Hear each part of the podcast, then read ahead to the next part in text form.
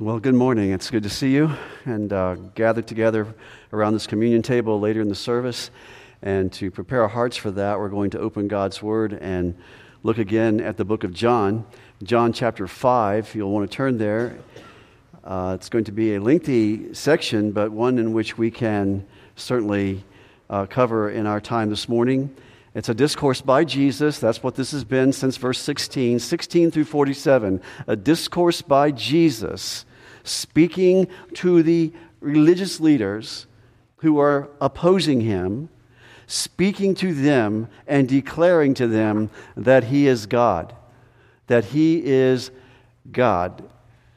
He is the Word made into flesh. He is God, one with God equal to God. And Jesus doesn't just declare that, he lays out all kinds of evidence as to the truthfulness of that declaration. And he presents that evidence so clearly.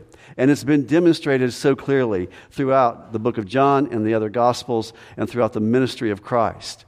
And you wonder how, in the, uh, the presence of so much evidence, can there be rejection? How can they, with all this light that they're seeing and all that they're hearing, how can there be rejection? I remember when I first became a Christian, I wanted to tell everyone about what had happened to me. I remember my neighbors and, uh, and where I was living at the time in college, and I wanted everyone to know what had taken place. I got a copy of Josh McDowell's book, Evidence That Demands a Verdict. Now, some of you may not even know what that book is, but that was back in our time of a great apologetic on the resurrection of Jesus. It was excellent. Apologetics. Man, you got all this proof. How can anybody not believe? How can anybody, without all of the wonderful testimonies that you hear, not believe? I used to think, I would think, I'd say, surely no one would turn down this message. And folks, they do. They do. You can tell them every apologetic you know about everything, and they can still, in the face of that much light, still be unwilling to believe. Look at verse. Are you in John 5, by the way? Did I say open your Bibles to John 5? Did I say that? We're in John 5. Verse 40 you are unwilling to come to me so that you may have life. See that? So much evidence. And we're going to see even more of that this morning. Life is found in Christ. He's the way, the truth, and the life. Whoever believes in him has everlasting life. But you are unwilling to come to me. You have no desire to come to me. That is, that is the verdict, that is the indictment on humanity unwillingness. Unwilling. The sinner is unwilling even when faced with evidence. Understand that. Even with fa- faced with, un- with the evidence, there's still that unwillingness. It didn't take me long to learn what Paul was saying when the, he said that Satan has blinded eyes. It didn't take me long to understand that the natural man cannot understand the things of God. Unless God does something, unless God does something, that condition just does not change. Look at John chapter 3, flip back to John chapter 3. You see the gospel so clearly stated in verse 16. You're familiar with this verse. John 3 16. For God so loved the world, he gave his only begotten Son, that whoever believes in him shall not perish but have eternal life. That's the gospel message, very concise. Go down to verse 18. He who believes in him is not judged. That's what, that's what was uh, prayed earlier by Doug. God took our wrath, God takes your wrath away and you will not face judgment if you believe in him. He who does not believe has been judged already because he has not believed in the name of the only begotten Son of God. Verse 19 This is the judgment. Light has come into the world, and men love the darkness rather than the light. Their deeds are evil. I'd rather hold on to my darkness. I'd rather walk in darkness. I'd rather hold on to my deeds. I don't want to change. I want to live with the, uh, uh, uh, an illusion of my autonomy, that I'm accountable to no one. I want to live like that. And man is therefore unwilling. In John chapter 5, back to John chapter 5, we have seen Jesus make claims that are astounding to those who are listening to him talk.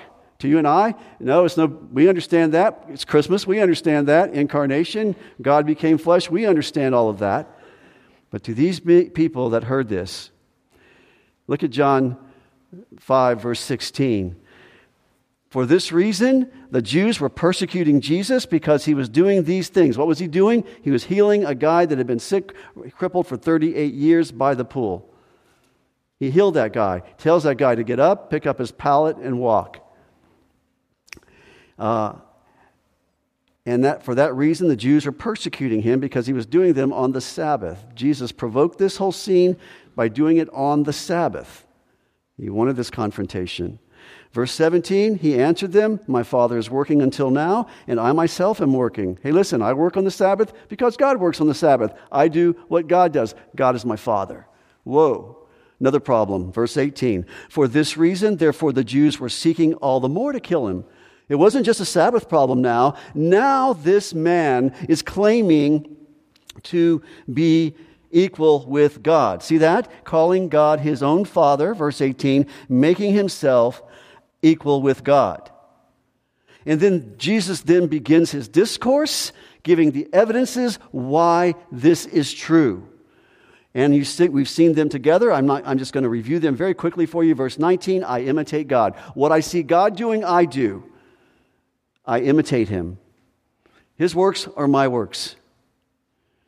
Verse 21 He raises the dead, I raise the dead. Verse uh, 22 he, he is the judge, I am the judge. Verse 23 You worship God the Father, you worship God the Son. It's one God, one essence of God. I and the Father are one. I too am worthy of that worship. Verse 25, 26, 27, all the way to verse 29. I raise the spiritually dead. God raises the spiritually dead. God the Father raises the spiritually dead. That's something only God can do, verses 25 and 26. I also raise the physically dead, and one day I will be the judge of the entire human race. Gives all of these evidences to why he and the Father are one. And then we come this morning to verse 30. In this section and following, in this section and following, he is now going to say to them, Let me give you some testimonies to the truthfulness of this claim. Let me gives one who will testify with three different testimonies as to why my claim is true. You see, you, got you just can't testify for yourself, you know. You just can't, you, you know, that's not a test. You got to have it, you got to have somebody testify on your behalf. And that's the point. Who is Jesus going to call to testify on his behalf? And that's what we see in these verses this morning. Uh, the Jews had a rule that they knew very well from Deuteronomy 18, uh, excuse me, from the book of Deuteronomy, that you needed two or three witnesses to confirm something. You can't just let your own words be the testimony. Let me explain how this works. Look at verse 30. I can do nothing on my own initiative. As I hear, I judge, and my judgment is just because I do not seek my own will, but the will of him who sent me. I, I can't do anything that is not the Father's will. Um, he says, I, I, I do not seek to do my own will, but the will of him who sent me. Who can God call? Who can Christ call now to witness, be a witness and to testify on his behalf? And we see that in verse 31. If I alone, beginning in verse 31, if I alone testify about myself, my testimony is not true. It doesn't mean he's a liar. It just simply means that from their perspective, they need more evidence. It's like when you do a marriage certificate, you sign that, you have to have somebody, a witness, verify your signature. It can't be you that verifies your signature. You have somebody else verify your signature. That's kind of what's going on here. I give other witnesses. God I call God to the stand and let God provide the testimonies for you to my truthfulness. That's what's happening in these verses. Crazy people say they're God. A lot of crazy people say they're God, right? But you need proof. You need more proof. You've seen what I've just told you in the previous verses, but now let me give you the testimony of God Himself. Self witness is not good enough. You need more witnesses than that. So I call God. That's what he does. There is another, verse 32, who testifies of me, and I know that the testimony which he gives about me is true. Doesn't really tell you who this person, this another is, except you notice that the pronoun he is capitalized. That tells you the context, points this to the fact that he's talking about God the Father here. So Jesus introduces God now into the discussion. Who else can back up Jesus' claim? Who better than God Himself to back up Jesus' claim to be God the Son? Only God the Father can do that. And so God gives three testimonies to us in the following verses. The first we see in verse 33 is John the Baptist. We've said much about John the Baptist. He's going to say another testimony is the miracles that Christ performed, and another testimony is going to be the Old Testament scripture. He goes from the lesser to the greater, by the way. The lesser being the testimony of John the Baptist. It gets a little more greater with the miracles, but the greatest is the Old Testament scriptures. That's your greatest testimony right there. You're going to see that in the following verses. First, we start with John the Baptist. This is one complete paragraph of God's testimony using each of these witnesses. John the Baptist, you have sent, verse 33 says, you have sent to John, and he has testified to the truth. Uh, they believed Initially, they believed that God was speaking through John. They believed that after 400 years of silence between Old Testament and New Testament, God now brings a prophet on the scene. His name was John, John the Baptist. And they affirmed this. They sent religious leaders out to him. They didn't discourage people even from going to him at first. There was a lot of excitement about John a lot of messianic expectation because of John and his preaching that the Messiah is coming. The Messiah is coming. And they got caught up in it. The religious leaders got caught up in that at the beginning. They even sent a committee to find out about him. Go to verse 19 of John chapter 1. Turn over to John chapter 1. This is the testimony of John, verse 19 of chapter 1. We studied this a few months ago. This is the testimony of John when the Jews sent to him priests and Levites from Jerusalem to ask him, Who are you? And John answers by saying, I'm the herald. I'm the fulfillment of Isaiah's prophecy. I'm the voice of one crying in the wilderness. I'm a voice. I'm a voice. I'm not the Messiah, I'm a voice. Notice how he does that. Verse 23 in John chapter 1. I, I am a voice of one crying in the wilderness, make straight the way of the Lord, as, the Isaiah, as Isaiah the prophet said. Go to verse 29. The next day he saw Jesus. John the Baptist saw Jesus coming. He says, Behold, the Lamb of God who takes away the sin of the world. He points to Christ makes that proclamation. This is he, verse 30 says, on behalf of whom I said, After me comes a man who has a higher rank than I, for he, noticed, existed before me. Well, I thought you were six months older than your cousin John. No, acknowledging deity here. He existed before me. Verse 32 of John chapter 1. And te- John testified, saying, I have seen the Spirit descending as a dove out of heaven, and it remained on him. And I, I, I have seen myself and have testified that this is the Son of God. So that's the first witness. John testified. John testified that this one is one that God sent. Flip back to verse 6 of chapter 1.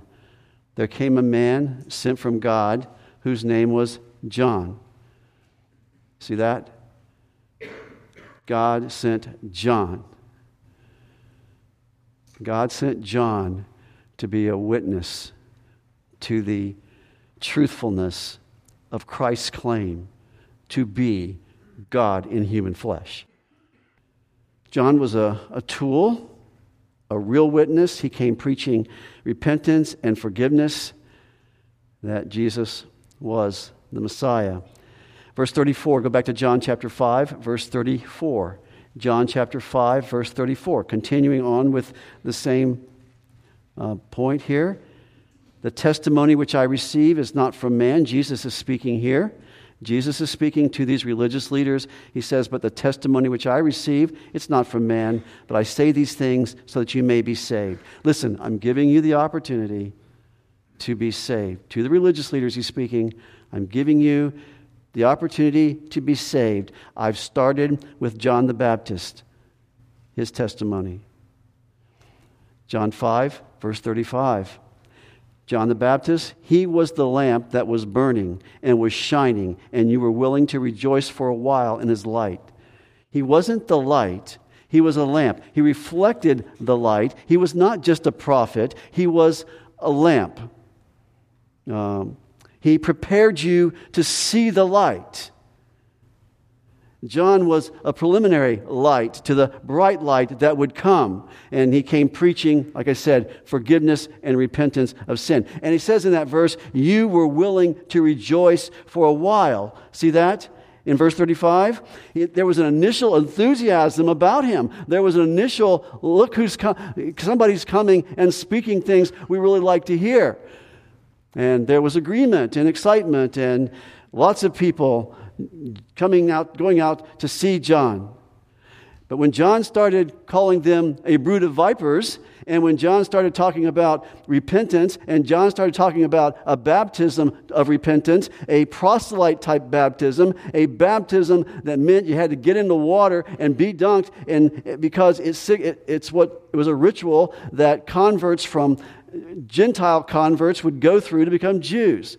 You had to see yourself, you had to see yourself as no better than a Gentile, that you were just as separated from God as the Gentiles were. And you had to go through that experience. And he became unpopular with the religious leaders, still very popular with the people, and they believed he was sent from God.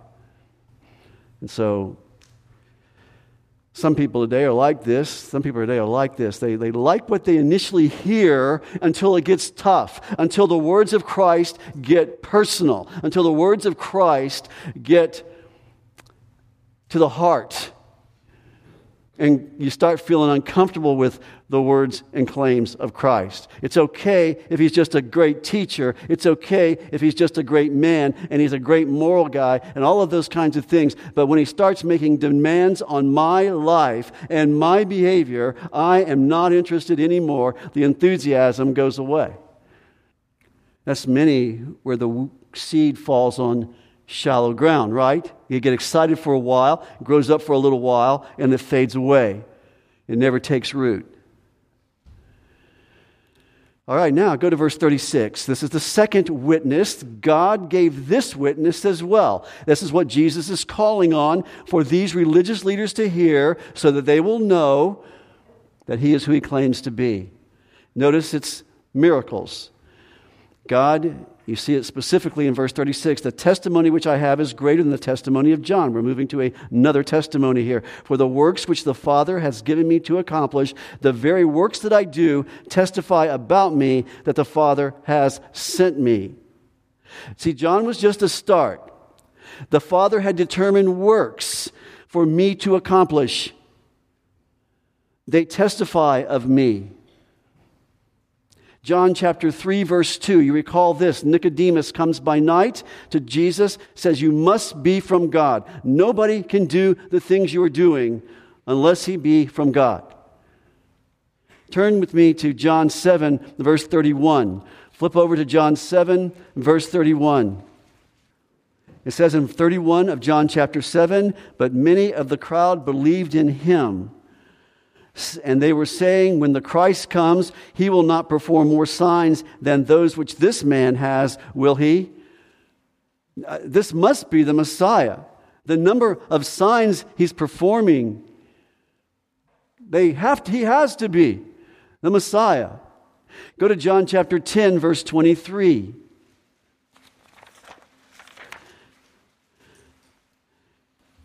It was winter, verse 23 says, and Jesus was walking in the temple in the portico of Solomon. The Jews then gathered around him and were saying to him, How long will you keep us in suspense? If you are the Christ, tell us plainly. Jesus answered them, I told you, and you do not believe. The works that I do in my Father's name, they testify of me. Look at the works. Let's look at the works. They testify of me. Go down to verse 36 of the same chapter. Verse 36. Do you say of him whom the Father sanctified and sent into the world, you are blaspheming because I said I am the Son of God? If I do not, if I do not do the works of my Father, then don't believe me. But if I do them, though you do not believe me, believe the works so that you may know and understand that the Father is in me and I in the Father. Flip over to John 14 11. Believe me, verse 11 of John 14. Believe me that I am in the Father and the Father is in me. Otherwise, believe because of the works themselves. Listen, I am I the Messiah? Am I the Messiah? Check out the miracles. The answer is clear. There's a scene in Matthew 20. You don't have to turn there. In Matthew 20, two blind men on the road, the Jericho road. Two blind men, and they, they, they cry out. It says in 2029, it says they cried out saying, they heard Jesus was coming by. They couldn't see him. They could see enough to know they could see it enough to know that this was the Son of David, that this was the Messiah. Listen to this just as I read it to you. And the two blind men sitting by the road, hearing that Jesus was passing by, cried out, Lord, have mercy on us, Son of David. I, I can't see you, but by the things I hear you are doing, you must be the Son of David. They weren't so blind not to be able to see that. The, the power just added up. The power just added up equals God. This man is God. The crowd told them to be quiet, but they kept crying out louder and louder Lord, Son of David, have mercy on us. And Jesus, it says, is moved with compassion and he heals them. Just do the math, he says. Do the math, count the quality of the work that I am doing. It all testifies to the fact that I am the Son of God. Peter, when he's preaching on the day of Pentecost, this man whom you crucified, uh, he was attested to be the Son of God by what? The miracles, the signs, and the wonders. Acts 2, Peter's sermon. In John 21 25, you can turn there. John 21 25. It says in verse 25 of John 21 there are also many other things which Jesus did, which, if they were written in detail, I suppose that even the world itself could not contain the books that would be written. So we just got some of it, some of the miracles. Go back to John chapter 5. We've gone the lesser to to the great, the miracles, but now we to the greatest. Lesser to the greatest. The third testimony is the Old Testament scriptures. They had the Old Testament scriptures. Verse 37 of John chapter 5. This is the testimony of the Scriptures. The Father who sent me, he has testified of me. You have neither heard his voice at any time nor seen his form. Jesus says, The Father testifies of me. What in the context we're going to see in a moment, he's talking about through the Old Testament scriptures, talking about God testifying to Christ in the scriptures, the God breathed scriptures. That's what 2 Timothy tells us. God breathed the word of God, God breathed the scriptures. The scriptures come from the mouth of God. Everywhere you go and um, throughout the Old Testament, the word of the Lord came upon me. That is a phrase that is used over and over and over again. That these are God's words. These are God's words. And Jesus is saying that the Father has testified of me. We're going to see he's talking about in the scriptures. All scripture is God breathed. The scriptures are ongoing. The miracles, that just lasted for a season. John the Baptist, just a few, just a few years, a couple years. Scriptures sustained. You got them with you today. We still got them. The greatest testimony to who Christ is is the Word of God. He tells them, He says, You do not know. You neither heard His voice or seen Him at any time. You do not know God. You've never heard His voice. You've never seen His form. Yeah, I'm standing right here in front of you. No one has seen God at any time. John 1.18 says, the only begotten God is in the bosom of the Father. He has explained him. I'm standing right here in front of you. I am the Word made flesh. The Word was with God, and the Word is God. And you do not see. You do not see. You do not hear. Verse 38, we're in John 5 still? John 5, 38. You do not have his word, notice, abiding in you for you do not believe him whom he sent. They had the scripture, had absolutely no impact on them. It was not abiding in them. That is the reason they do not know God. This is so important, folks. So important. You have the scriptures, but the words of the scripture make no impact on you because they're not in you. It's one thing to have a Bible, it's another thing to have the Bible in you. It's one thing to carry scriptures around with you, it's another thing to have the scriptures carrying you. Big difference. John 8 says, if, if my word abides in you, if you continue in my word, you are my disciples. It's very important. Very important. We own a lot of Bibles. We all got lot, lots of scriptures. We got Bibles laying everywhere. The question is not how many Bibles do I have. The question is the Word of God in me. The psalmist says, I have hid your word in my heart that I may not sin against you. The renewing of your mind, let the word of Christ richly dwell within you the Word of God is so important to have in us. The inner man to be strengthened and built up by the Word of God. And the reason I know that it's not in you is because you reject me. You reject me. Verse 39 of John chapter 5 You search the scriptures because you think that in them you have eternal life. It is these that testify about me. This, is a, this, is a, this isn't just a Pharisee problem, this is a Bible church problem too. You search the scriptures. It's very easy to search the scriptures. Search is a strong word. Search is like wild dogs tracking down game. Natural men do not understand the things of God. I said that earlier. These guys would memorize the Word of God, they would teach the Word of God, they would quote it in numerous situations and debate it constantly. They would change it to fit their lifestyle. They would impose their own traditions on it. They would do all of those things. They did not see the Word of God as living. something that would live in them. They looked for eternal life. He says in verse 39, You believed in them, you would have eternal life, but you missed the very message that is preaching. Galatians says the law of God was to be our tutor to Christ. It's to be what points us to Christ, what instructs us toward Christ. Keeping the law never saved anybody. The law of God was given to a people who were already in covenant with God to reflect that they belonged to God. The law was given to show you that you cannot keep it. The law was given to show you that you need a Savior.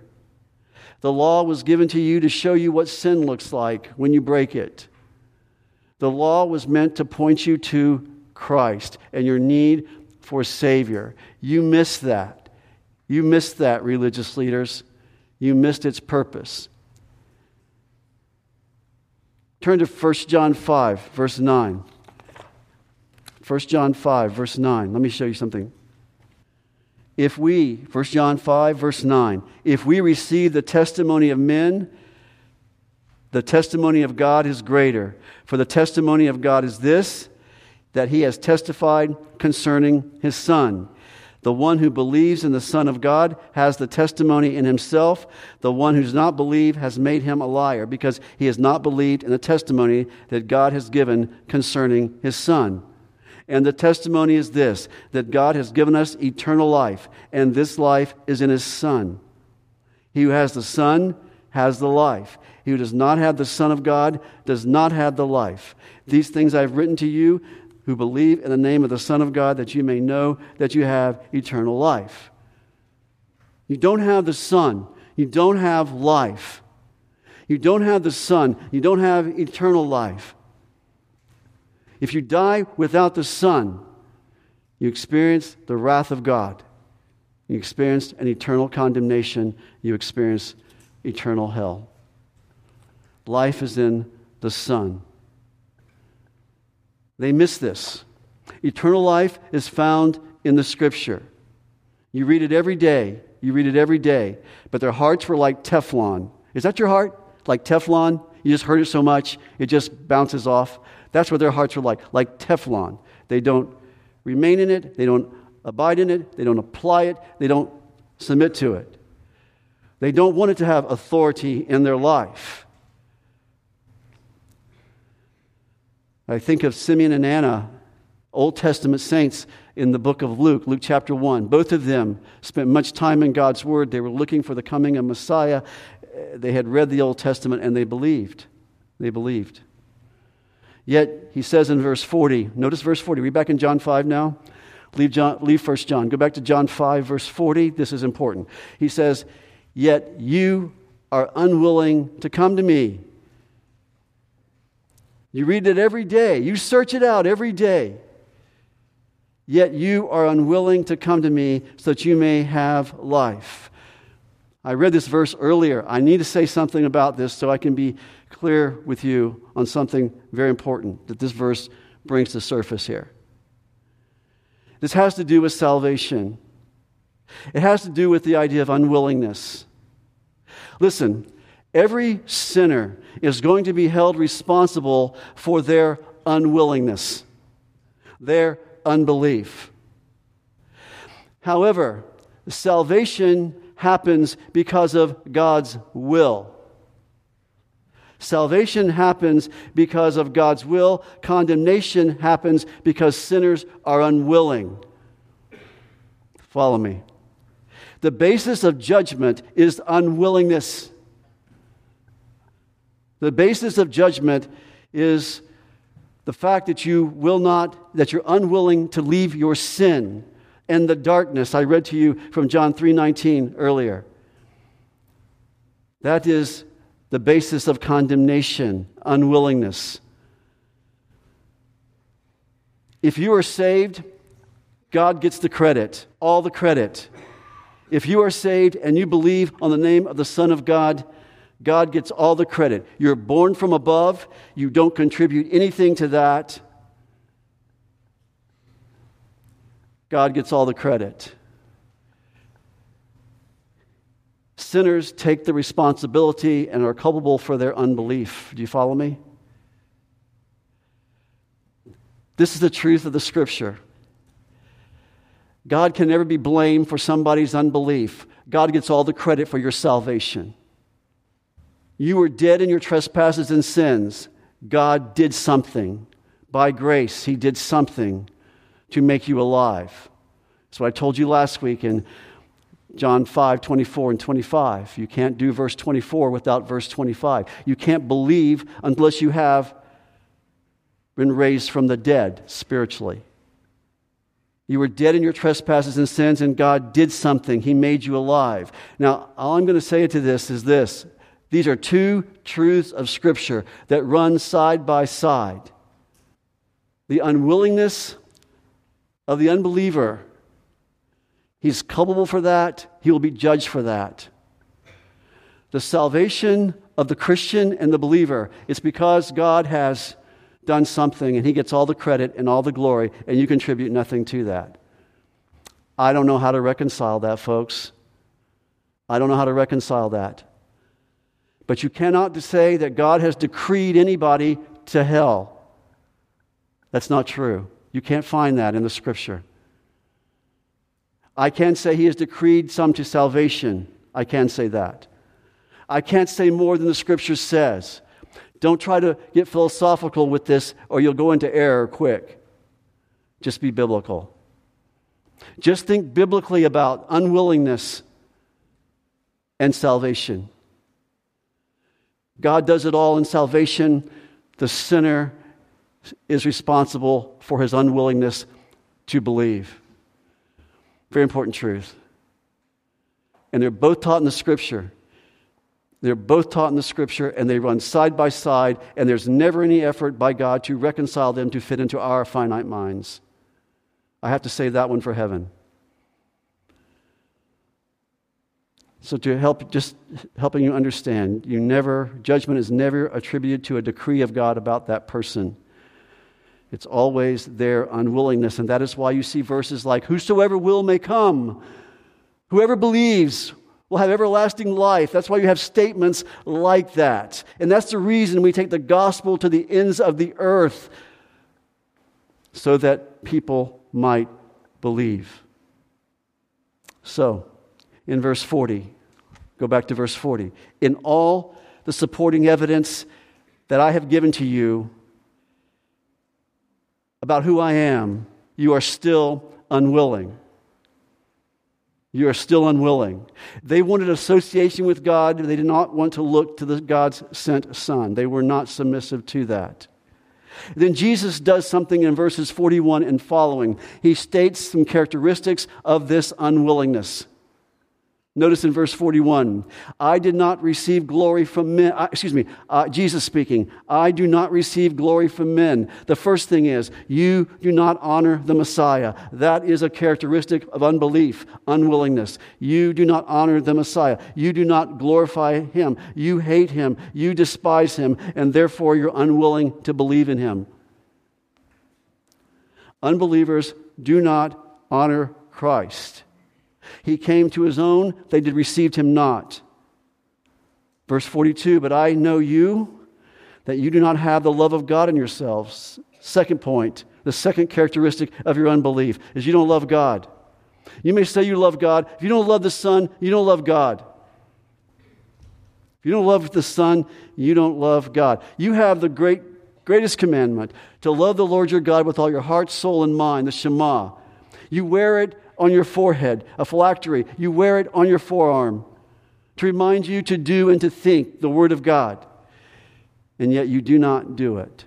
You do not do it. You do not love God with all your heart, soul, and mind. If you reject Christ, you do not love God. That's what Jesus is saying in verse 42. That's a characteristic of your unbelief. I have come in my Father's name, and you did not receive me. If another comes in his own name, you'll receive him. Israel had a history of taking on other messiahs. Josephus wrote about 70 of them that Israel would kind of go along with for a while until they were proven to be heretical. You're always looking for somebody. I come make the claim, give the proof, give all the evidence. You reject me, but you'll take others. See that? Verse 43. They were always chasing after false messiahs. One day they're going to go after the Antichrist. When the true Messiah comes with all the evidence, you just look the other way. Verse 44 How can you believe when you receive glory from one another and you're not to seek the glory that is from the one and only God? You just keep heaping accolades on each other. Um, you, think more of man's testimony than you do of God.